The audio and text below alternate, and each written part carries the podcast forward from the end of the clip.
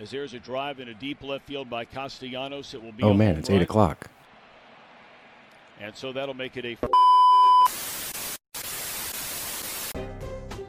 I don't need the spotlight. I shine just fine.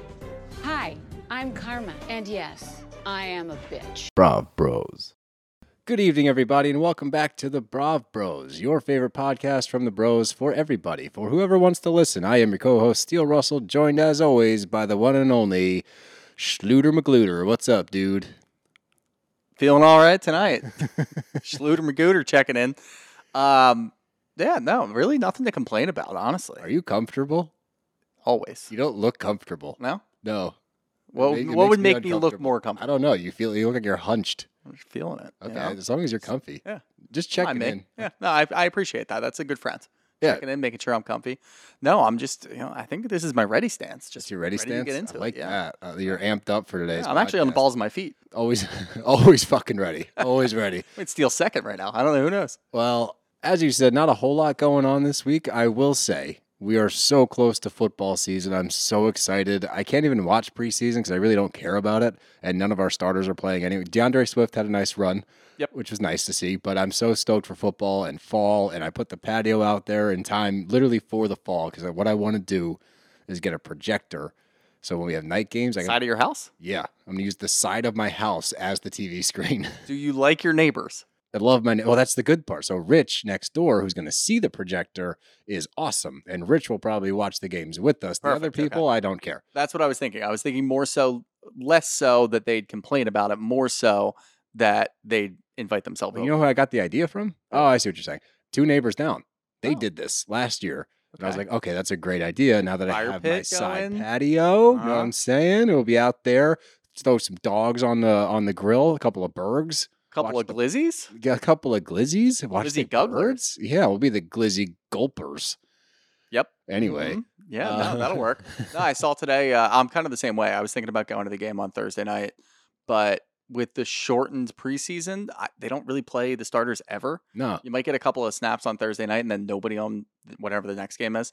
But I did see today for the joint practice, it seems like the Eagles were uh, doing some unnecessary hitting on Deshaun Watson. Love that. I love that. Yeah. He deserves all the unnecessary hitting. It's not like he can complain about somebody touching him without his consent, right? Yeah, no, he deserves to get fucking. Dem- I can't believe that they allowed him to like re-enter the league. Like thirty cases against this man. Yeah. Like, Not only that, but like like watching NFL Live or something like that, they'll start talking about Deshaun Watson and will he return back to the talent that he was in Houston? It's like who cares? We're just ignoring all this now? I know he, that's. he had his year, he had his suspension. We're just done with it. I, it's actually mind blowing to me that it's just glossed over. I'm the same way. When people go on TV, like if I'm watching Sports Center and they're just recapping the Browns, I'm like, you guys are talking about Deshaun Watson like he's not scum of the earth. Yeah, and then they'll go into a segment about how somebody just got suspended for an entire season because he put a thousand dollars on himself to get more receptions. Isn't that crazy? Bet on yourself. That's what Roger I was always told. Goodell, what a guy! What a man! For all of you that don't watch football, just Google Roger Goodell and all the stuff that he's fucked up over the years. He deserves to be on Bravo and just tear that motherfucker down. Anyway, now that we yeah, have the inside the NFL could be a Bravo show. it really could be a Bravo show. Get everybody involved. And before we get to the Bravo stuff, we need to discuss Barbenheimer. We're getting close. We've gotten a lot of applications. We're going to set a date for on Friday. I think Friday's episode. We need to set up. All Barbenheimer. right, we gotta yeah, we gotta really dwindle this thing down and figure it out. Yeah, we gotta. We've gotten a lot of really great applications, way more than I ever could have expected as far as the quality of what we're getting. So thank you all so much for the content in them. The things that you're saying are fucking great. Yeah. But if you want, here's the rules. Okay, Barbenheimer application. You need to put your name. All right. You need to say whether or not you can make it to Philly. This has to be done at the King of Prussia IMAX because it's the only IMAX theater in the area equipped to handle Oppenheimer. You need to one, say why you want to see Barbenheimer double feature, and two, why you should go with Shooter. And three, you need to bring him a gift and tell us what that gift is. Let me clarify because we got a couple, one in particular, that's my favorite one, uh, that confused that. Shooter's not giving you a gift. Yeah. You are giving him a gift. Okay. And the person in question, I hope you understand who I'm talking about because your application's fucking great. But uh email that to us. We're gonna announce a date on Friday. So we'll get it in the books, and you guys can have a date with Shoots Magoots at the Barbenheimer double feature. Figure it out. Got to see these movies. Figure it out. Oh yeah, he's actually getting Nancy. He really wants to see him. So Yeah. let's let's figure this out. As you know, when we have our midweek episode, we like to do our power rankings on the shows. So let's do our power rankings. I want to get some uh some buttons loaded up on this bad boy so I can have a funny sound. Power rankings. Right in time for us to stop doing power rankings, probably. Yeah, we'll probably come up with a new segment that's better. but for now, power rankings. Um, not a lot has changed. I think I am going to flip flop Atlanta and and uh, New York, Okay. But that's going to happen probably every week. So Bradley's still at the top just because it's just an enjoyable show. As far as the Housewives go, New York and Atlanta are kind of like neck and neck, back and forth, pretty much every so week. you have Atlanta two this week. Atlanta two this week. Then I've got New York, and then OC. You know, OC is what it is. Oh, see you later. Almost. Oh, see you next end of that. Tuesday. I think it's got to be getting close. I again, I enjoyed last week more so than I have the previous weeks. Yeah. I'm curious about this week. I hope they're on this better trend. It's interesting. The more I'm reading into comments and stuff, there are a lot of people that are still loving OC this season. They're saying that it's like delivering. That Tamra's actually bringing the heat. And I don't. I don't see it. It's got to be paid bots. Oh, you think it's paying? I love that we yeah, just like when, when it's a negative bots. thing, everybody screams bots. But when they're trying to pump up a franchise that's just not doing well, nobody screams bots. Ah, What's going on with that? conspiracy. No, I mean I will say I agree with you. I think last week was better, but we can't make a change in our opinion on an entire season just because there was one week that Oh, absolutely didn't not. bother us. I'm not like, yeah, OC's back. I'm just, I would rather watch an episode I don't hate. So I'm glad that last week I at least didn't hate it. Yeah, I, I, I get that. But yeah, it's I mean it's still in the basement for me. I just don't think maybe it's more of a credit to New York has been really good. I hope more people are coming around on it. Atlanta's been steady for us. I know again people say that it's not the best season, but I think it's been still pretty steady. And if you try to put that in the same realm as OC, it's much better than OC. Yeah, I I, don't agree even think it's that. really a comparison. It's, close. just yeah, you're going to compare Atlanta to past seasons. Sure, that's fine. But you compare it to OC, it's not even a competition. Atlanta's not going anywhere. There's talks about OC doing things every year. So That's a good point. and I think it's interesting that you brought it up either last week or the week prior. I forget when, but I think a good point is OC does not seem genuine anywhere. None of those women seem like they're actually friends. They seem like everything is fake and produced. Mhm. And Tamra coming into the fold makes that even worse because she is the fakest out of all of them. She's doing the most for every scene. I think there's something to say about that with them not being friends because I, I that that is how I feel, and I think I did say it last week. However, I was shown a scene, and we'll get into this with New York a little bit later, in which Erin and Jessel are clearly not friends, and it was still one of the more polarizing scenes of the episode. Oh, the coffee scene. So there's a way for there's a way for these shows to do that. Just because you're not friends doesn't mean there's not some good TV. answer, the good TV, whatever you want to call it, in front of you. It just seems with OC they don't care. Like they're not friends and they don't care and they're not trying to make a name for themselves anymore. That's a good point. Tamra thinks that she's the star of the show, so she's going to push that as much as possible. Jen has no footing. I, I would like to say that she's trying to find her footing, but she has no footing. And the rest of them have been around for so long. I feel like they don't care, and there's no real motivation for them to perform better and try to put themselves in uncomfortable situations to give us better TV. They're just kind of going around about their business. you think they're phoning it in? Yes. Okay, I, Maybe I agree. maybe I maybe they're not phoning it in. Maybe this is just who they are. And they've gotten to this point where they're just comfortable and they don't really see an issue with what they're doing. Yeah, maybe. And I, that's why I wish that more, like you said, you saw a bunch of comments saying that it was a good, it was a good OC season. This is going well, blah blah blah, whatever. I wish there was more backlash because maybe they'd see it and they'd realize that they're doing something wrong and change it. Yeah, I don't know. I don't know. But in light of that, my power rankings, I'll do it super quick. Number one, Crappie Lake. Number two, RHONY, but very close to number. I loved this week's episode. Number three, Atlanta. Number eight is OC. And fill in the blanks throughout. Yeah. A lot of Netflix. every shows other below deck. yeah. Every 15 Yeah, below deck so- shows. Sorry, OC, OC. is 25. Yeah. And all of the Math? bruv bros. You're doing a good job. In light of the OC talk, though, why I sped through my power rankings, let's talk Salt Lake because there's a lot Trailer. more. Trailer looks really good. Trailer looks really good. Uh, I here's my bold prediction for the season. Mary Cosby saves the show. and we have a second coming of Salt Lake back to its glory, back to the show I fell in love with in Mhm. season one. I think Mary's going to bring the heat, and I got, I posted that today. I said, "Is Mary Cosby going to save the season?" I got a resounding yes from most people. It's interesting. A lot of people though did not like her. I don't think you appreciate what she brings to the TV screen. I'm not trying to say that your opinion is wrong, but you can't look at Mary Cosby as she's more of a character. Like Yeah. the, the the person that is Mary Cosby, she is a cult leader. She is unhinged 24/7. She says things like Heather asks, "Do I look inbred?" and Mary says, "Yes." Yeah. To her face. If you don't want that on TV, like I don't know how to help you. It, this is exactly what Salt Lake needs because one, Jen Shah's gone, and we were wondering what what this was going to look like. Do they have enough on this show to carry it? We don't think we so. thought no, but you bring back Mary to kind of, in her own way, kind of guide them towards entertaining TV, if you will. just a comedic relief. Yeah, exactly. And obviously, she's going to say some off the wall shit. You're going to get reactions out of Heather. You're going to get reactions out of Whitney. Apparently, she hates Whitney. She's going to push that a little bit more, that entertainment value that we so desperately need in Salt Lake that we were so tired of last year. Jen's gone. It's a whole new show, essentially. Leave them on, see what happens. You've got a star in Lisa Barlow. Let her have some fun. Meredith is hopefully going to be less of a stick in the mud. of a stick in the mud. That's a good way to put it. No idea what we're gonna get out of the new girl. Not even really gonna try to reflect on that. I have zero clue what Heather's coming with. Heather, no idea. I think she's gonna be the punching bag all year. You think Yeah, so? and that's not even like a pun. Oh, her, shit. her stupid black eye. I do. I think that people are just going to rip her apart all year, and it's going to start with Whitney, and then everybody else is just going to have at it. I said last week that I wasn't excited. I watched that trailer, and I'm excited. So at the very least, they did a good job with the trailer. Yeah. Yeah. Um, now, I again, it, there's not a lot going on around that time either, so it's it should get us through to Beverly Hills, and that's kind of what we want.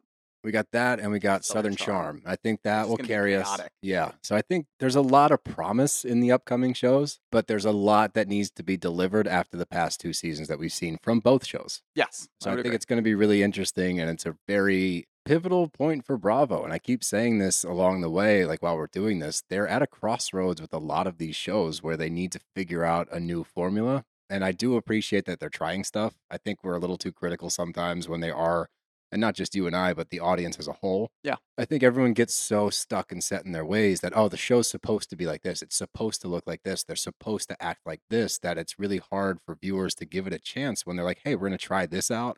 And people immediately crucify because like, oh, this isn't what I'm used to. I don't like this. But you don't, but you also don't like the current state it's in. So you can't have your cake and eat it too. Either they shake it up and you watch it to support and hopefully they figure it out along the way, or you ride or die for the OGs and the shows go to shit. So like what what's better? Yeah, I, and I like you said, pretty much you find a lot of people in that gray area, like with RHONY, Mhm. just loving the old cast, but you stopped watching. I got in a comment war with somebody on TikTok because she wasn't making any sense. She was like, I refuse to watch the new one. It's no good. Like, I also said that season 13 sucked. I'm like, well, that means that the OGs that you love, that you're riding and dying for right now, you're dying on this hill of OGs for life. You quit on them. Yeah, this isn't a fictitious show that they just replaced the actors in. No, this like, you think that they're just going to carry on a storyline and just replace people? it's very I- I confusing. But And you know what? You get a lot of that on social media. People that just don't make any sense. it don't make a lot of sense to me. I don't get it, and it was frustrating. So I com- I wasn't rude. I was trying to get to the bottom of it, but she was just she's like, I'm just not going to watch it. I'm like, well, that's weird. It's weird for you to stand on this soapbox of this show sucks when you refuse to watch the show. I don't. I will never get that as long as I live. Like just She for, has a vendetta against somebody on the show. What it sounds like. ah maybe maybe she got beef with Jessel. Could be. A lot of people seem to. Everybody to. does. But uh let's get into some Crappie Lake. And we are back in Benton and uh this show continues to deliver. It it hits every week. I there I think there was one episode where I was like, meh. But other than that one, and I think which one was that? I don't know because I honestly think I've enjoyed it all the way through. I think there was one that was a little bit slower, maybe episode three. But all of them have been enjoyable. And this one is Christmas in July. And I can't get over, and I don't think I ever will get over, how invested Luann and Sonja are in this town. Like, genuinely, they really appear to give a fuck. Yeah, no, it's eh, we can't talk enough about how refreshing it is to see that, especially from former housewives, current housewives, whoever. They are fully invested. You can see that they're ex- they're either the best actresses in the world, which they are not. which we've seen them act before, and they are not the best They are actresses in the world. It's okay. Uh, you can't be good at everything. No, it's okay, yeah. Or they're just genuinely having a good time and they just let their hair down and just went into it with open arms, excited to help out. Mhm. And I think the most compelling part about this entire show is watching each and every person in that town kind of open up to them. Oh, it's starting to warm up and yeah, like, yeah, I agree. wild. Like you get these hard ass Midwestern dudes Like Craig. that like Craig that have been doing the same job for 50 years, living in the same town, grew up in the town like that they currently live in, and these two women come in and they hate it. And six episodes later, seven episodes later, they're in love with them. Yeah, five weeks total. I do like that they keep saying the time frame. Like Yep. we've been here for five weeks. I'm like, thank you. Flowchart that bitch. Bam. Yeah, I know. We always need a good time frame. Yeah, I know. It really helps. But I, I agree. I think it's it's heartwarming to see the town open up to them and it's heartwarming to see them open up to the town. And that's why we talked about it a couple weeks ago and I had to cut it for time's sake. So I think we should discuss it tonight because the more I watch and I brought it to your attention at the end of the episode, and I don't know if I'm reading too far into it, but Luann says on the season finale of Crappie Lake. So is that saying, oh, we're doing another season of Crappie Lake in Benton? Is that saying we're doing another season somewhere else? Or is that just wishful thinking, like, oh, uh, this is technically a season and the season's ending and we don't know what the future holds? I honestly, I mean, if the two of us can sit on this couch and talk about the ideas of this show moving that is forward, what we do. then you gotta assume that somebody who's getting paid a lot of money by Bravo is doing the same thing. If yeah. not, hire your boys. But I think to answer your question plainly, I think what they're doing is they're not sure what they want to do yet. So it's better to leave it open ended and say it's the season finale because then you can just push it and do one of the 15 ideas that you and I came up with. what do you think is a better idea? Do you think it's a I think send the two of them to a different town. to a different town? Yep. You don't want to see them come back couple- to Benton? No. I, Should we do like a three year rotation? Like in three years, come Three back years to Benton? with the cast or three years with, oh, you mean go back to Benton? So Okay. go somewhere else for two years, like one place, one place, and then three years from now, return to Benton for a season to see how it's going. Could And. I mean, there's countless towns like Benton, though. oh, I know, I've, do I've so lived many. in half of them. Yeah, exactly. Um, I this is this is just my plan. I would do three years rotation for for the cast. I would do Luann and Sonja Oh, I see. for Okay, two other towns, retire them, okay. and then bring in two two other polarizing ex housewives, current housewives, whatever. If you can make it work, if they're willing to actually do that, because if you get part. I know. And if you get Sonja and Luann to kind of show them the ropes through three seasons, like, hey, we need you to hit the ground running, enjoy this, have fun, just Lean look into at it. it. lean into it, and actually care. If you can find the right cast, I mean, it's it's a little easier to go with two instead of like seven or eight, like you're going to do on Potomac. no, you You can't just do get, that. You just handpick two that are good friends that'll have fun together no matter what. Throw them in a couple different towns and just see what happens. If nothing else, it's a good throwaway show. Just put really is. Peacock, have some fun, give us something to watch that's you know 21 minutes long, and Sell we'll some enjoy it. ads. Yeah, you know? exactly. That's all you got to do. But let's get to the episode. We uh it's Christmas in July, like I said. We get a leaf blower scene and um we get to see Kathy involved in that. You get a little slow motion, like Marilyn Monroe scene where like they're blowing the air and everyone's having fun. But the hotel renovation. I didn't think the rooms looked all that different. I thought it was just new bedding. The closets look better and the vanities, I guess, look better. But overall, I wasn't like blown away by the renovation. I think that's all they did was just replace, replace the- the beds and Yeah, replace they the replaced beds, the full beds, new vanities, yeah, and new closets. and then they clean the floors, which they did probably haven't been cleaned. you need to get new carpets. I don't know why they didn't get new carpets. Like just seeing that, like probably time constraints, I'd imagine, or I mean, you got to imagine that? Bravo's paying for it. yeah, but it's carpet. I know. I think that they just didn't want Maybe it's time. much. Maybe it's It- time. Five weeks, you know. Maybe they couldn't- saying it. I don't know, but I think they should have gotten different. I agree with you, though. No, like the, the carpet, carpet is- changes the yeah. room. But I did like what they did with the outside. I like the mural. I like the outdoor seating area, and I love that you know he gets amped up. Where'd the hot tub go? I was still there. It was under, but they got a gazebo for it. Oh, okay. under the good. Right, gazebo all was the right. hot tub. Yeah, no, it's all it's nice. It's it's a nice little upgrade, and I like that because I I feel like Akash throughout this whole thing has like feigned excitement a lot of the time. He's like, "Oh, that looks really great. Oh, cool." Like I I know that he's genuinely excited and he's appreciative. It just he's kind of I think he's a stoic man. Yeah, I would agree. When with that. he saw the mural I genuinely saw him be like, "Wow, this means a lot to me. Like this really hit." So I, I it was nice to see that from him. I like that they Um, still jabbed him too as they were walking him over blindfolded. Yeah, I like. that Yeah, yeah, like, you're walking into higher, a pothole. Step higher. Yep. Step higher. Yeah, and- when he was walking into the pothole, and they're like, "Yeah, your your parking lot sucks. You got to get this fixed." Yeah, next." no, that was funny. Yeah. That was funny. But when they were trying to make him step on an imaginary step, that, That had, was that had me go. I laughed out loud. I LOL'd a few times. big old LOL. Couple LOLs. Attaboy. The next thing is the song, which is I would love to have a camera in the room with them that they just have like a YouTube video of the whole thing unedited and watch this process happen. Six hours of unedited video. of unedited these two trying to figure this song out because it is hilarious that on one end you have Luann, the Countess, who is so serious about this stuff. And look, I appreciate people that take their craft seriously. I'm not trying to shit on her for like taking it to a different level. It's just on the other end, you have Sonja who will literally change the lyrics mid song. Yep. She's like, oh, we need to change that, but doesn't tell anybody. She just keeps singing and goes, yeah, I changed it. It's like, we got to tell not only Luann, but the pianist what's going on Yeah. because we don't know that you changed it. No, it's it's a great dynamic between the two of them, and I look. I mean, I don't think I would watch six hours of uncut video watching the two of them do that. through it. I would definitely click through it just to see some funny moments. But again, I mean, they're doing how much are they doing per day? They're just all over know. the place. They do They're- seem like it's a lot. from the mayor's office over to the park and then into the town center to go do this song. You gotta be tired at the end I'm of the curious how long they actually spent in the. Do you think they went back and forth to New York, or do you think they actually stuck it out five weeks straight? I look. I'm a pessimist at heart.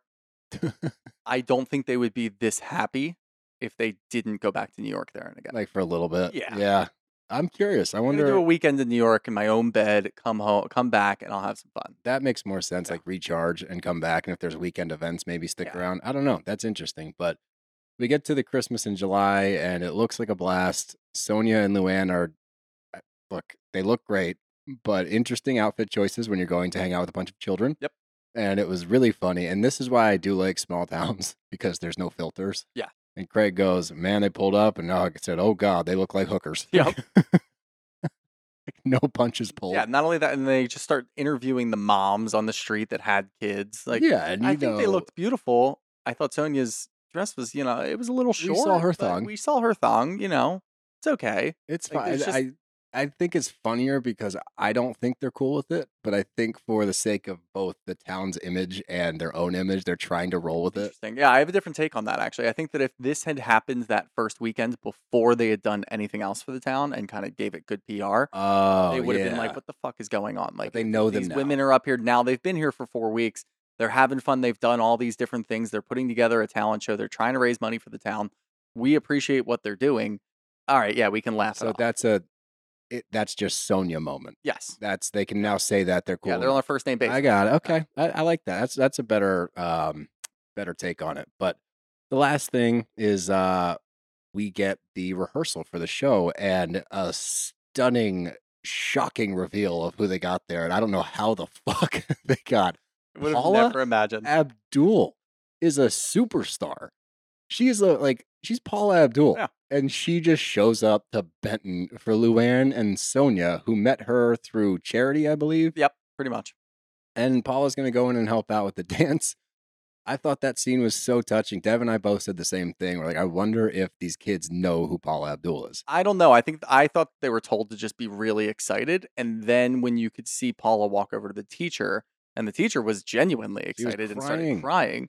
I think you can kind of see a turn in the kid's faces, like, "Oh wow, she's actually like a big deal." I saw three reactions where I was like, that's genuine from the girls. I didn't know if all of them I'm were sure a couple of them knew, yeah, but I'm the sure rest of them, do. you know, who knows? young kids just getting excited because the other ones are getting But excited. as soon as they camera. Google it, they'll be like, oh my God, we met her? Like, Maybe. I mean, I don't think that like American Idol to you and I is huge. bro, that's not what she's famous for. Sure, it is.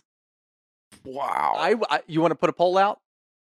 Yeah. I guarantee you, I hope you get dragged. the whole country, people remember her from American Idol more than her actual. I hope you get dra- the the music video of her dancing with the cartoon cat is iconic. Okay, cool. Wow. I hope I I'm- hope our I'm not speaking fans. for myself. I'm saying I hope you get ripped apart. I'm saying the majority of What do you mean? Americans. You're if speaking you for yourself and America. if you put a poll up and say where do you know Paula Abdul from, I guarantee it's probably so tilted in American Idol's favor. I'm gonna put this up. Okay, fine. This is gonna happen. Okay. I don't. I hate. Cool. Don't do that. Yeah, go ahead. I hate when you talk like that. Yeah, go ahead. So fucking short. You've done this before. You've been wrong before. You ready to face So this? have you. You've done. No, I'm you just never wa- wrong. Wow. Fuck this. We'll be back next week. We're done. RHONY next week. Bye. No.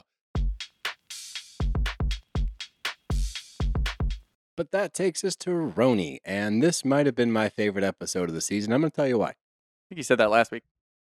I will say it every week when it rings true. Okay. And I think it's it's a carryover from last week. Last week I felt was the most genuine episode that we're getting from this cast. For sure. Yeah. This is a follow up on that. And I love that in the scenes when they're all together, when there's a funny moment, even though like they don't all get along, but they don't turn it into a group ending fight. It's like, yeah, some of them aren't getting along, but Erin still shows up to Jessel's event. Like they are still able to like keep the peace. And when they're all in a group together, they're still able to like laugh and kiki and have a good time. And like I that's think- what I'm all about. I think that's what we're getting with fresh faces on a show.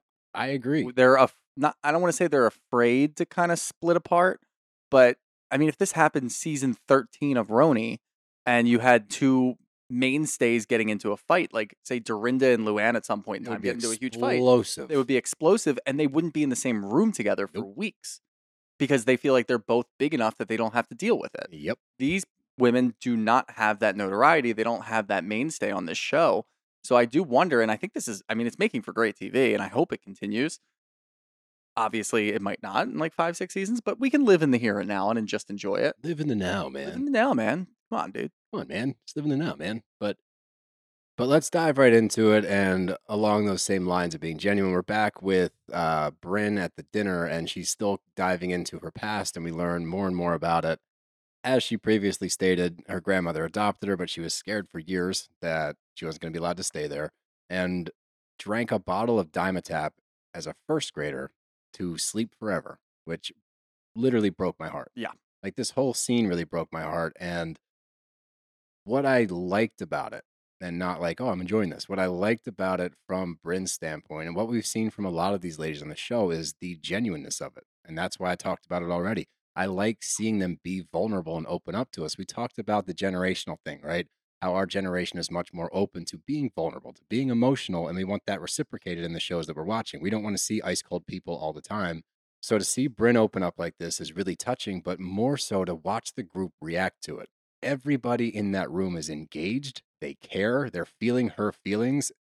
Even if they're not Brynn's best friend, they can sit there in that moment and resonate with her and be like, damn, this story is nuts. You've been through so much. How did you get to be the person you are? That's incredible. Good for you. And it's a look into who Brynn is as a person, right? Like why she is so bubbly, why she is so happy, why she's a little bit extra sometimes. It's because she was insecure for so long that if she wasn't the funnest person in the room, the loudest person in the room, the happiest person in the room, that she wouldn't be allowed to stay somewhere. And that is so heartbreaking, but at the same time, so endearing to see that carry over into her actual personality. Like, yeah, she genuinely seems happy all the time. And yeah, she likes to love her life. She likes to enjoy her life. And she has come from a place that she she respects where she came from.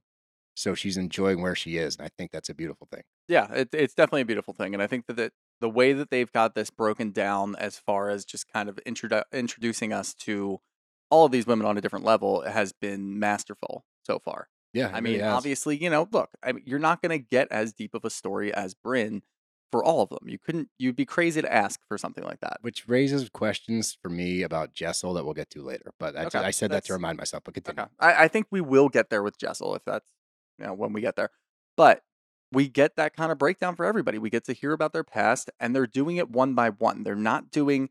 They didn't front load it with the first and second episode and just say, "Hey, we're going to introduce you to everybody," and they're going to share their most intimate secret with all of you, and you're going to have to pick from now on out who you're going to stand by. No, they're doing it one by one, and it seems organic, and it, I think it is organic. That's that the other was thing. organic. This seems organic. Yeah, no, well, that's fair. But you get to see a little bit more. And I, we got so much out of Brynn. And obviously, there's a lot else going on in this episode. But she has so much going on. Sitting down and playing chess later, Yeah. enjoying the chess, having a little chess You set went to a chess Never, tournament, never dude. would have expected any of that. That's what we want. And that's, we're starting to kind of see why these women were picked for this role, which I think is that's a huge good way. We always have questions about casting. We always have questions about, okay, this person's not bringing it on screen. But we never really think, okay, why were they chosen in the first place? They don't mm-hmm. have any, yeah, they don't have any on camera experience. They don't have any of this.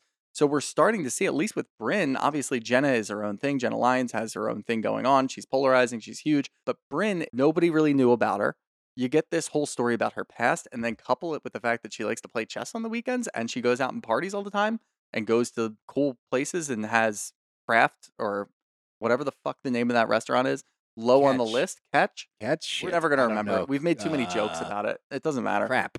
Crap. We'll call it, uh, yeah, Here on out. Lake. Crap. Um, but no, I mean, we're starting to see why these women were chosen for these roles. And obviously, you're not going to hit on all of them. But when you have somebody like that in the middle of the show, I, I expect more moving forward from her because we're going to know where she comes from. So when she acts out in certain ways, we're going to say, okay, well, look, I- know why she did that. That's Right. okay. It makes it easier to understand where they're coming from when shit gets bad. Yep. That's a good way to put it. The next thing, Jessel announces to the group that she's having an event at her house for a designer. I was confused about the party once we got there. The friend is the designer, and Yes. she is starting her business as a fashion consultant. And it's kind of a joint venture here that, like, this is her in the know or something, it's called, is her consulting group. And this is her first event that she's hosting for her friend who is a designer we'll get to that later. I just wanted to. I was confused about the dynamic of it earlier. I had no idea what was going on. Yeah, well, there you go. Until it happened. Oh, so So you- even when it happened, you didn't know? no, no, when it I just fucking broke it down. What do you mean when it didn't happen? I didn't know. Clearly, I knew. I just told you what happened. Don't do that. You're gaslighting tonight. You're a little gaslighty. Like gaslight. You walked in the door. You smell a little gasoline. I should have known better. Pilot oil. Hope not. Did you see that house that blew up? Yeah. Jesus. Anyway, we're getting sidetracked. Jenna responds with, "I have something that night. I can't. I can't be there. I have an event." And they ask her what it is. She goes, "Oh, I, I don't remember." Which you lied twice now because it's not an event. You can say that I can't be there. I'm decorating the the tree with my son, who I don't get to see very often. Tell them what you told the cameras. That's I it. That, that, Yeah. didn't, that didn't make any sense to me. It made no sense, but you lied about the event because it's not an event. And then you lied about not knowing. You definitely remember what you're doing Yeah, if you're I'm- decorating your tree with your son, who you don't see very often, Jenna. I, am done giving Jenna the pass on social anxiety and not knowing what to do in social situations. Here's the thing. Uh, she's uh, Here's the thing. This is going to be surprising.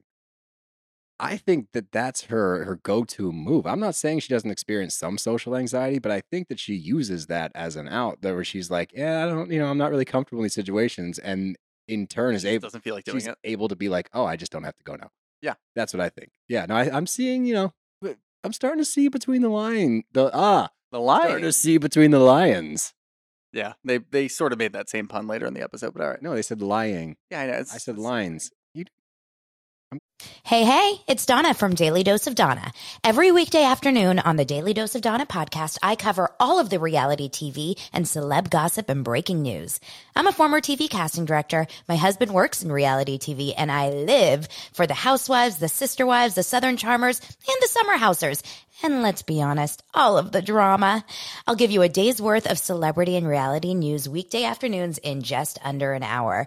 New episodes of Daily Dose of Donna post weekday afternoons and are now available in video on Spotify. Subscribe to Daily Dose of Donna. That's D A N A on your podcast app. I'm killing it tonight. I'm getting nothing in return, man. but the I gotta comment on it. I always will. The food looks fuego. It looks awesome. Yeah. Big fan. I'm glad that uh I think Sai needs to let it go as far as the food That thing was goes. annoying. She needs to let it go. That that being said, I enjoy Sai much more. I think that she's great for this show, but she needs to let the food thing go. The food was not that bad. But the thing with Sai is, I like her more because we got to know more about her goddamn business. yeah, yeah, that's She's true. not yeah. just a fucking content creator that just sits on Instagram all day and just posts pictures of herself in. Which uh, you know what? Maybe we could have done some digging on it. yeah, we probably. could have, but that's not our job. You're supposed to show us on Show the TV on TV. screen. Come on now. But no, it, when they went, when they broke down what her actual business is and the way that it grew, I felt better for Sai. I, I was like, wow, Weird. That's awesome. Yeah, Good like, for you. Working. That's great. bio major, dope. You went into the fashion industry and then you wanted to go out on your own and you found this niche in content creation and you're killing it. And also, your day sounds like a goddamn nightmare. She's a bio major and a fashionista. It's Maybe a she'll be able to design some Okay, some cool clothing for like a post-apocalyptic world that'll keep us from radiation. What the fuck? that'll work. Why are we there? I don't know. Okay. Getting there. Okay. Maybe she will. Shoots. I mean, the apocalypse can't be that far away, so we'll find out soon. Ah, who Hopefully, she makes it through the apocalypse so she can design some cool post-apocalyptic clothing because she's save her. because she's a bio major. Whatever. Oh, I get it. Oh my God. Wait, bro. In my head, I'm like, what are you talking about? She's gonna make like atoms and like cool designer looking clothes with like atoms are part of biology as well. We're made out of atoms. Don't try to don't see gaslight. You all witnessed this. YouTube, you're witnessing this live or not live. D- Yeah, you just Damn it, I'm Steel fucking completely rattled. miss it. Let's Yeah. get back on track. Yeah, I totally whiffed. I didn't understand. I get it because biology should be able to protect us from. I got it. Uh, in my brain, I'm thinking of biology themed clothing, which I didn't understand why that would help us in a post apocalyptic world, except we'd look great. Read between the lines. Okay, pal. cool. Back to the. Did you just read between the lines? I gotta go to bed. I can't do this. Back to the episode. The the first scene ends with the cackling hags comment. And Jessel Jessel's gonna be a great, great housewife. She is. I can't I don't like her. I really don't. But what she brings to this show, and a lot of people are comparing her to Ramona, I totally see it. We've got some fans over in England. Can somebody please verify whether or not calling somebody a cackling hag is like a term of A endearment? term of endearment. I like that she said, "Oh yeah, it's like you, pip pip cheerio, a cackling hag." What? I Both so. of those, I think, mean hello. I- Yeah. I think I cackling no hag's an idea. insult. And the best part is when she's trying to explain it away, she goes, Look, like Jenna, you cackling old hag. It's like, you didn't use old, old bro. You didn't use old before. Old's a new part of it. And you just insulted Jenna. And you just showed your true hand. Yeah. But I love that she blames it on being British and that they're more crude over there. I do believe that. that I they, think that's true. that's true, but I yeah, don't verbally think that it translates here. and with their food. Oh, yeah. Their food's ass. All right, cool. Yeah. I thought you were going to be really mad about that. one. no, British cuisine's not my favorite. I'm going to get Okay. dragged by our British fans. But hey, I just, I don't like it. Go boil a potato. You'll be fine. That's that's Irish. Yeah, it's okay. Same thing. Yeah. Oh God. Here we go. He's Irish. He can say yeah, I, yeah, I can say that. Yeah, we're about to get some shit. But moving on from that, but I actually respect this move here because Erin says, "Do you want to take it back?" And she says, "No." I'm like, "All right, I appreciate that. If you're gonna say some stupid shit, at least you stand by it." Like I hate when we get people saying dumb things and then they reel it in. They're like, "Oh, I was joking," or this or that. She's like, "No, I was joking. I said I've been joking. I'm not taking it back." I like that she stood by it, and I like that Brynn calls her out and says, "Your shit stinks. Like you're messy as hell. This is sloppy." It's not a good look. You need to clean this shit up, Jessel. And that's when Erin chimes in and says, You looked miserable the entire time. And this scene for me actually made me empathize with Jessel a little bit more because she said, I missed my kids. And a lot of times I would hear that and be like, Yeah, whatever. I think that she's going through a lot more. And I, I'm going to be careful with this. I'm not saying it's postpartum. I don't know. I'm just saying I think that she is dealing with a lot more after the birth of her children the change in the dynamic of her marriage potentially and the lack of sex and the lack of sex life i think because she's so crude and brash i think that we're missing out on what's going on with her and i think the girls start to realize that as well because they have that conversation later when they're sitting around playing chess and they say something's actually wrong i think she's going through some serious shit i don't think she knows how to voice it or how to carry herself while she's doing it Yeah, no, I think that's a really good point. I think that what we're seeing, we do see a lot of genuine Jessel between not apologizing for the cackling hags thing, even when faced with it, even when everybody in the group is staring at you, she still didn't take it back. And to have the audacity to come back and ask Erin to go to coffee the next day because you're now upset with something that Erin know, said right is hilarious. hysterical And I think that's actually who she is. I think that's how her brain ticks. There are other things definitely in the background going on. And look, like pretty much everybody in life has something going on that they're probably not talking about all the time. pretty much everybody. I want to know the people that have nothing going on. There's I'd love to Some meet those people, people. out there, and they're very special people. I don't like those people. No, not a big fan of those no, people. No, you no. guys can kick rocks. It- they're probably not listening to our show. That's- They don't have like an inner monologue. So, do you know not everybody has an inner monologue?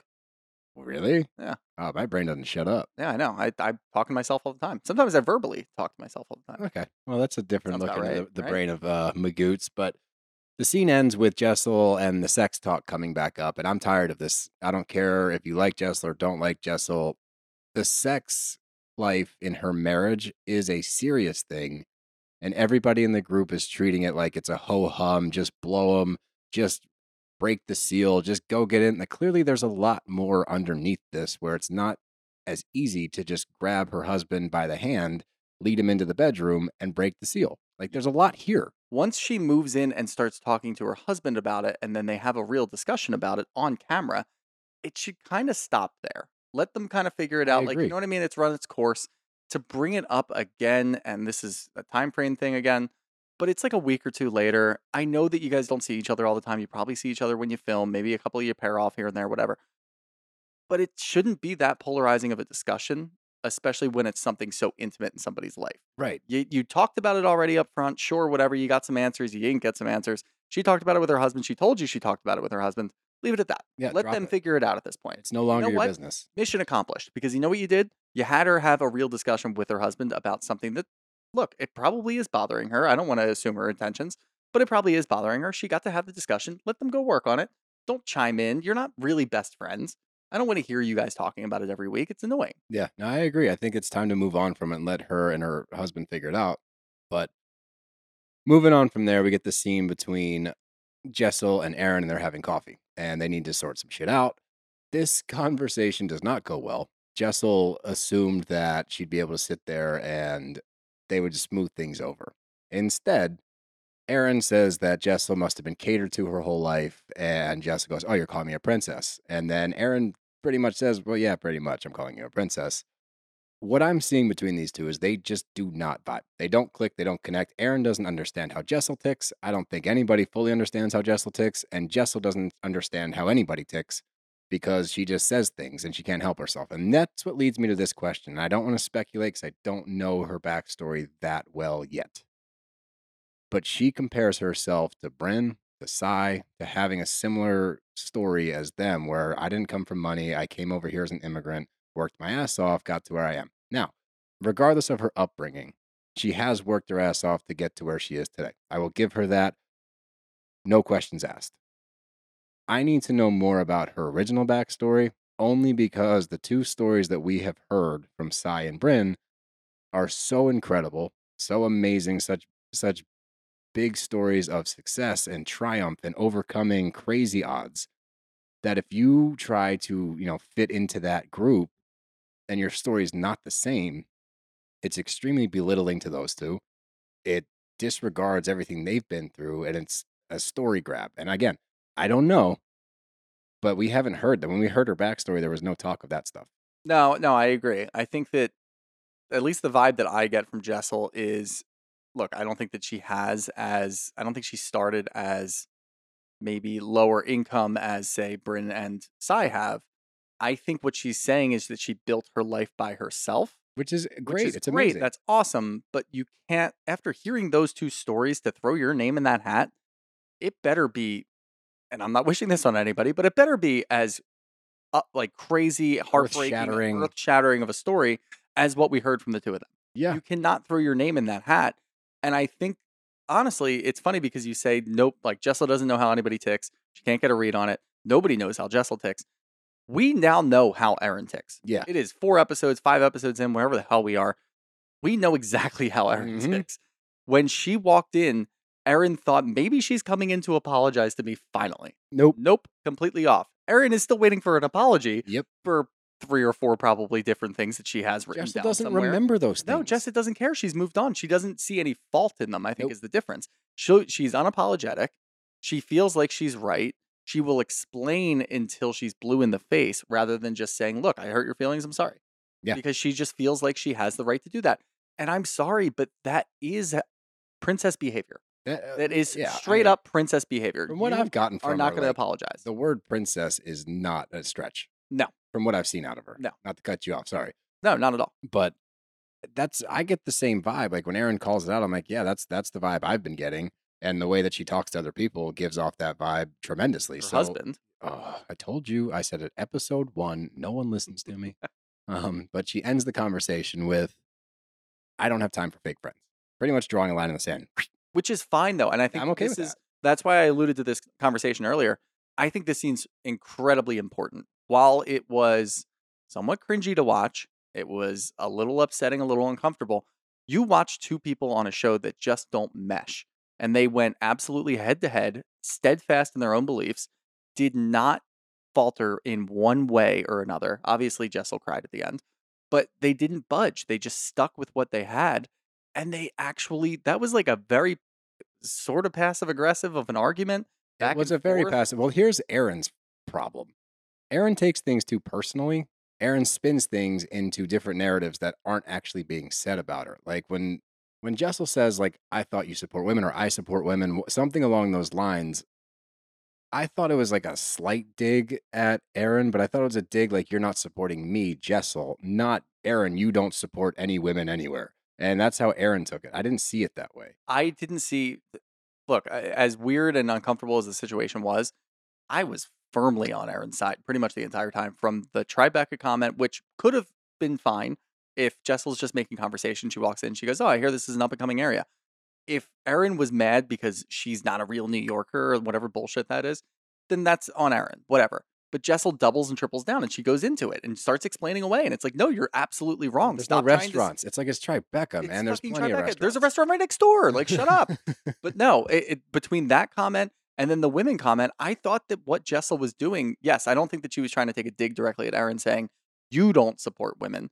I think in her own way, she's trying to support herself and put Oh, herself up like, higher and up. say, look at me. How dare you talk to me like that? oh, Not only am I back to work, which you did not mention to Erin, I'm back to work and I'm supporting women. yeah. That's me. That's me in a nutshell. Not like you're not supporting women. It's just this is who you're talking to. And like stop stop propping yourself up. Just say, "Oh yeah, I never mentioned that I like it it just made no sense." Erin was mad solely because Jessel took offense to different things that just didn't make any sense. Yeah, that's a good way to It put it. weird. But moving on from there, we get Sai and Brynn. This is the chess scene. We talked about it already, so we're not going to get too far into it. But I like this scene because throughout it, one, we get to find out about Brynn and her playing chess, and I, I can't say enough about her actually having the balls to like. She admittedly is not very good at it. Like she sits down with Sai. I'm not saying she's bad at it. She probably beat me if she plays a lot, but like she sits down with Sai and Sai beats her. And then she goes to this chess tournament and openly says like, "Yeah, I'm just gonna get so trashed after this. After I get kicked out of this chess tournament." And we watch her play this dude who was probably so stoked to be playing Brynn. She probably walked Oh to my the room God, and he was like, "Oh my god, like I'm gonna lose to you on purpose." Like You probably tried to lose. you probably did, but like she doesn't know how like the machine works. Like I, clearly it's her first time in a chess tournament, but I love that she's confident enough and like comfortable enough in her own skin to like show up to that. I love that she dresses up like a Harvard law student, like in her like sweatshirt or like crew neck sweater. Yeah, she wants like- to be Elle Woods real bad. yeah. Yeah. And I- look, That's fine. It's no totally issues with it. fine uh, because she follows through. Yes, the follow through is super important. If she had just sat there with Sai, whipped out some chess set, it would have been a funny moment. But the fact that she said, "Yeah, I do chess tournaments," and we actually got to see it on film that she was in a chess tournament. it was great. it's awesome. it That follow through cannot be spoken about enough. Absolutely. But back to the scene in the coffee shop. They're sitting there talking about Jessel and the fact that she takes no accountability, no ownership. All true. But I believe that it's within this scene that they figure out, like, oh, there might be more going on here, guys. Like, maybe we need to lighten up a little bit and get to the bottom of this instead of just dragging her for being an idiot. Yeah, and I like that the three of them were able to sit down and come to that conclusion. Obviously, they had some laughs, they made some jokes here and there, but the three of them were able to figure out, okay, maybe there is some more going on. Erin even said, "Look, I'm going to show up to her party because I don't think that was her intention. I thought that her intention was to come into the the coffee meeting the day before, which lo- a lot of coffee meetings, right? I, look, I love coffee coffee. I would love to have a cup of coffee with you, pal. Play some play some chess. I would play chess. I used to play chess when I played We'll baseball. live stream like it. rain delays and Yeah. stuff. We'd break out the chessboards. Okay. Yeah, we'll- Um, we'll live stream that. But live um, stream shooter and steel playing chess. Yeah, why not? But I, I like to see that they were able to come to that resolution between the three of them where they're not just ganging up. Like this could have been a completely different scene. We could have seen them turn into a faction where they just start making fun of everybody else and then all of a sudden they're talking shit on Jenna. They're talking shit on Ubah, which by the way, do not talk shit on Ubah. Nobody Ubah talks shit on Ubah. perfect. She is There's nothing wrong with flawless. Ubah. Flawless. But you're gonna sit there and finally come to the conclusion, like, oh yeah, she's got more going on. What can we do to help smooth things over? Beautiful thing. How in the world is this not on every show? I don't know. It's a great scene, and I like that they get to that because I think you're right. I don't think that Jessel goes into any situation with malicious intent. No, I, think, that she just doesn't read talks. the room. Yeah. I think she just talks way too fast. There's no filter there. Yeah. So I, I we're on the same page, but we get to Jessel's event and it's called The No. So it's launching The No. It's also launching her friend's designer company. It's a lot of who's who in the room, I guess. I don't know these people. I definitely have seen the lady with the tattoo red dots on her face. I've seen that woman tattoos? before. That's what Brynn said. Okay. Tattooed on her face. Alright. And I believe she was the editor Editor of Vogue, Vogue, right? Seen her before. Could not tell you who the other people were, but apparently they're all big names. Um, so this is a big deal. Jessel showed up, showed out. Good for her. I hate how she talks to Pavit. I cannot stand it. The man's like, yeah, he put a carrot in his champagne glass. Is it? Just having a goof. yeah, whatever. What's it's wrong a, with it- it's just a goof, man. Sounds like he's a goofy dude that's just hanging out doing some weird shit. Let him go. gets dragged for doing anything. Keep him happy. Come on, man. Like, let him have it. Like, he thinks he's being funny and cute, and you call him embarrassing and say, "Don't embarrass me in front of her. Don't do this in front of other she people." did it with a smile on her face. It was kind of snide, but That doesn't matter. That's like saying, "Go fuck yourself" with a smile on your face. It's not better. It's just like it's like polishing a turd. Still a piece of shit. okay. All right. enough. I just don't. I don't like it. good. There's, it's just not necessary. But that's when we get the scene of Jenna decorating the Christmas tree with her. We find out they're her goddaughters and Beckett, her son. Love the name Beckett. I think it's a great name. Yep. I'm not just trying to give her credit everywhere. I just do. I genuinely like the name Beckett. Noted Jenna Lyons lover, Ah, Steele look, Russell. I still love Jenna Lyons, but I am starting the the uh what you call it. I'm just gonna use a rehab uh term here. They call it the pink cloud when you get out, everything's happy and fun. Pink cloud. The the Jenna Lyons pink cloud is wearing off a little bit. I'm seeing through some of the cracks, but Rehab term. rehab term. Everybody learns I something just new. knew that I had, I can't say anything back to that. So all right. Yeah. So boom. But um this is where we get Jessel saying that she's like Sai, that she came from nothing, worked her way up, worked her way from London to come over to the States as an immigrant. And even Sai says, Oh, I just assumed you came from money. Maybe it's the accent, I maybe it's how you carry yourself. I don't know.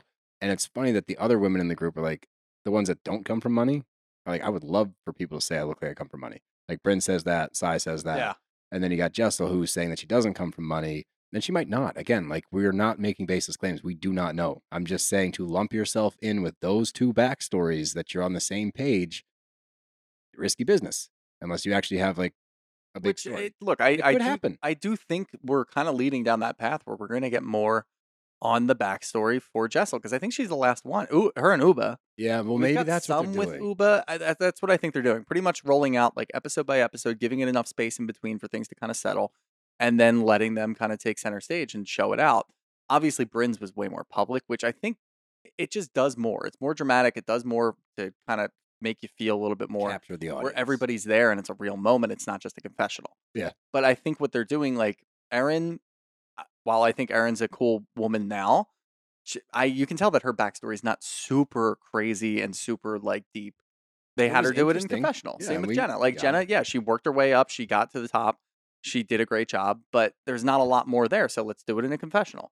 So we'll see with they're Jessel, building Jessel up to a group breakdown moment where she tells everybody her backstory. possibly. I think we could get that. Look, this is what we do. We sit here and we as long as she doesn't burn too many bridges in the process because at that point if she starts to share they're going to think it's a move Yeah, that's got to kind of break down and do it within the next two weeks But I think that she needs to do it next week because the last part of this is we get Erin showing up and they appear to smooth things over. They both are like, you know, whatever. We're not seeing eye to eye on this. Like, thank you for coming. Yep. Like, I'm glad you came to support. And it was a big moment. Like, that was a, a potential momentum changer if she did or did not show up. By showing up, granted, she was pretty late, but the fact that she's there at all kind of shows Jessel one. And I know why Erin went there.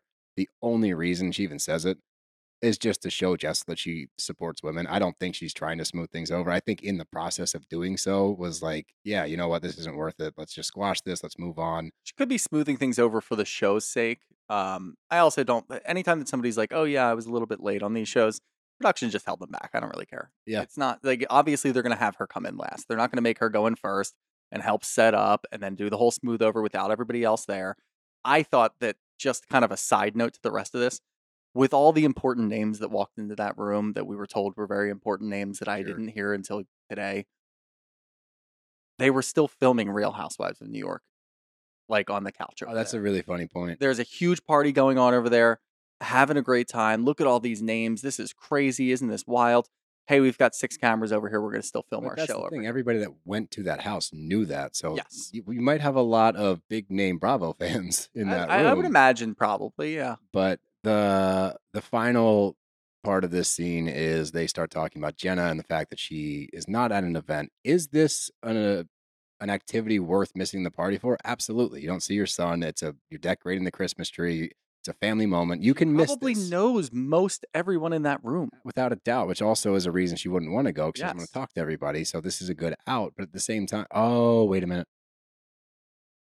Do you think that she made up that she had something to do on Thursday, and then just so happened to be like, oh, we're gonna decorate like that? She she decided when Jessel brought it up that she didn't want to go, and then figured out what to do that night, so she had something to do. Or do you think that was planned for that night originally? I would say the former. For oh sure. yeah. So yeah, you I, it- I fully agree with you actually now that you just said that because she said that she gets her son for two weeks out of the year, yes. but we see her at Erin's anniversary party in the next episode, and we've seen her at Brynn's Giving, and we've seen her Uh-huh, like see, I'm just saying. So look, I mean, two weeks is a pretty big gap of time. I don't think that we went from one episode to another, skipping a full two weeks. She's gonna be at other events. She's gonna be at work. She's gonna be doing this and that. I think you might be right, actually. I think that look, that just popped into my brain, my my genius brain right here. But we get Brynn doubling down on the double standard thing, and clearly there is one, and I think that it's been publicly talked about amongst the group. But I like the idea of a Brynn and Jenna beef without Brynn and Jenna actually having any issues with one another. The group is causing the issues because they get pissed off at Brynn for doing the same shit that Jenna does but they don't get mad at Jenna. So I like that Yep. there's a lot brewing now, and it yeah, all between that and the. Hamptons, I know yeah, there's enough there. there's enough there, right? So like that's why I think I get more excited about this show week to week. Is I'm like, oh, it's building. You can see the drama Mhm. building, but at the same time, the group is not in tatters already. Like they're still cool enough to hang out, talk, laugh, have a good Yeah. time. We need the good times. We need them. They are essential to enjoying the season. So if you're not watching and you're listening to this right now, like please just just watch it. Trust us. It's it might take you a little bit to buy in, but it's good TV. It's good. It's a good Bravo show. Yeah, and at this point, you've got like seven episodes that you can just binge right now. Yeah, We all love to binge. we love to binge. Do it on a rainy day. Yeah, do it on a re- do. You know what? Fuck that. hurricane Call season's into work. in? Call into. yeah, We talked about hurricane season Yeah. again last year. hurricane season's coming in. Oh yeah, probably back off of that one. yeah. actually. No, uh, look, just take a day off of work and binge it. You'll have a good time. If you do that, I'm gonna make you a deal. If you take off a day of work and you're not a RHONY watcher and you watch the whole thing, we will pay for one DoorDash for you. That's a good deal. We will DoorDash a meal of your choice to your house. If one, you you have to take off of work to do this. You have to show us the email. Yep. We need the email of your sick day. All right. And then we will order you DoorDash, but you also have to write a small synopsis of the episodes that you watched. Not all of them, just like a paragraph when you're done, however many episodes. We are going to have 12,000 DoorDash orders to pay for. I no no no. It's only one person's going. to Oh, only one person? only all one right, person's right. let's this. So read the fine print, guys. yeah, Come on. read the fine print. Don't don't speed through the contract. You don't know what you're signing. But that takes us to the question portion of the show, so let's jump right in. From Laura Conan Levine. Laura Conan Levine. Yeah, I think I got that one. I've been better at names lately. Yeah, not bad. Do you think all of the new RHONY cast will make it to season two? Yeah, I think so. As of now, yeah, Yeah, I want I- them all back. If the only thing I could see is Jenna not wanting to come back, Mhm. just based off of Her how we've seen life, her, yeah. and not even her actual life, just her inability to show up for things, Yeah, I think that stick around, have fun. Like it just doesn't seem like she's having a lot of fun.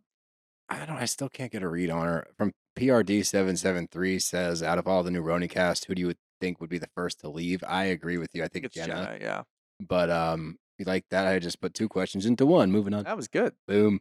From Cat ba- Cat Ballas. They say they were friends previously, but I don't think they were. What do you think? Who?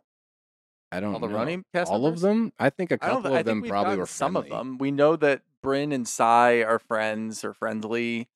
Um, Jessel knows Jenna.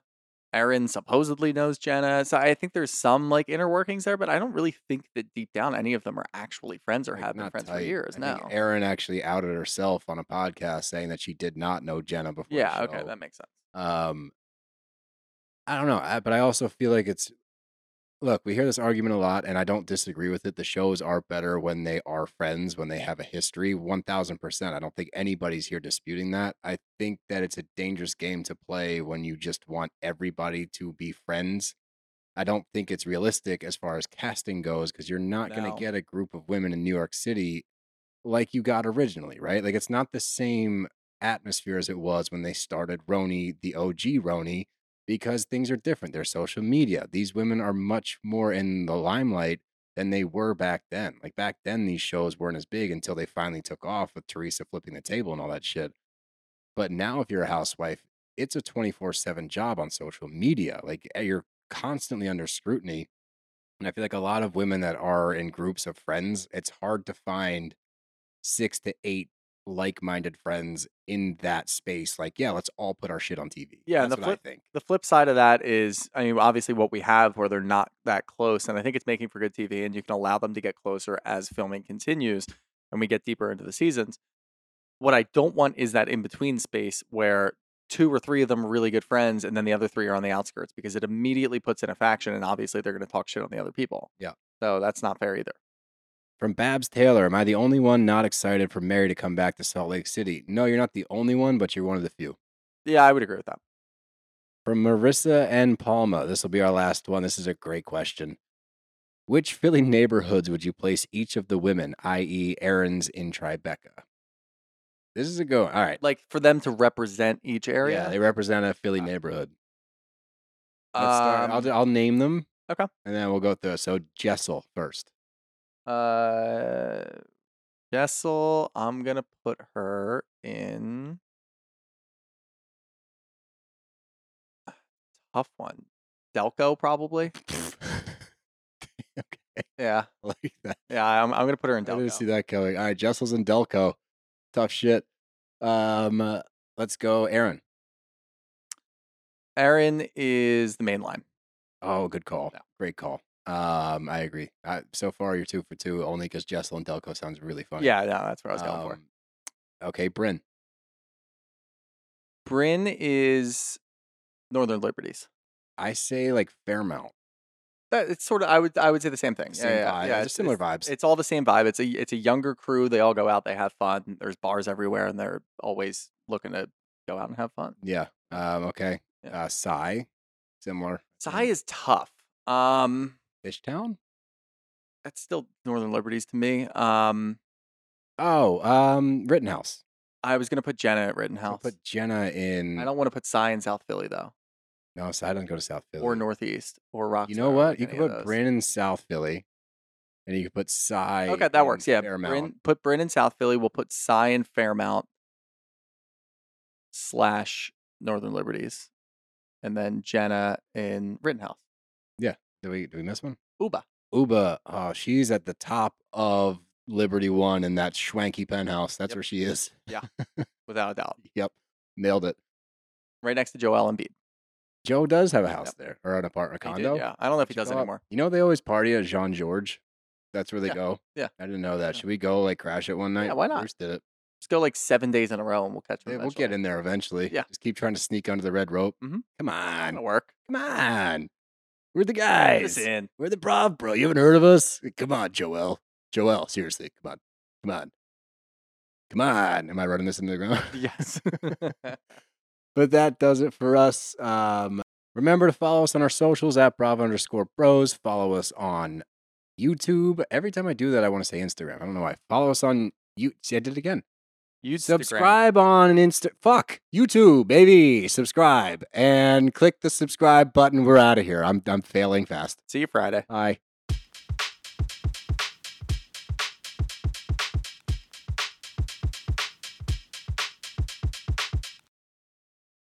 Hey, hey, it's Dana from Daily Dose of Dana. Every weekday afternoon on the Daily Dose of Dana podcast, I cover all of the reality TV and celeb gossip and breaking news. I'm a former TV casting director. My husband works in reality TV and I live for the housewives, the sister wives, the southern charmers, and the summer housers. And let's be honest, all of the drama. I'll give you a day's worth of celebrity and reality news weekday afternoons in just under an hour. New episodes of Daily Dose of Dana post weekday afternoons and are now available in video on Spotify. Subscribe to Daily Dose of Dana, that's D A N A, on your podcast app.